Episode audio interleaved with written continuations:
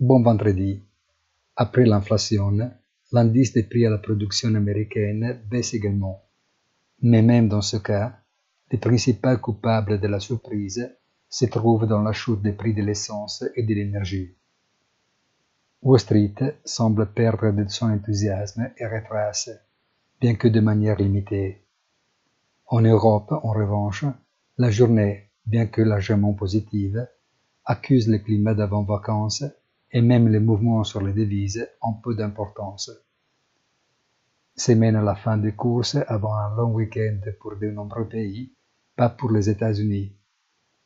Une bonne fin de la semaine et comme d'habitude, rendez-vous dans l'après-midi avec notre commentaire hebdomadaire Il punto della settimana sur notre site easy-finance.it.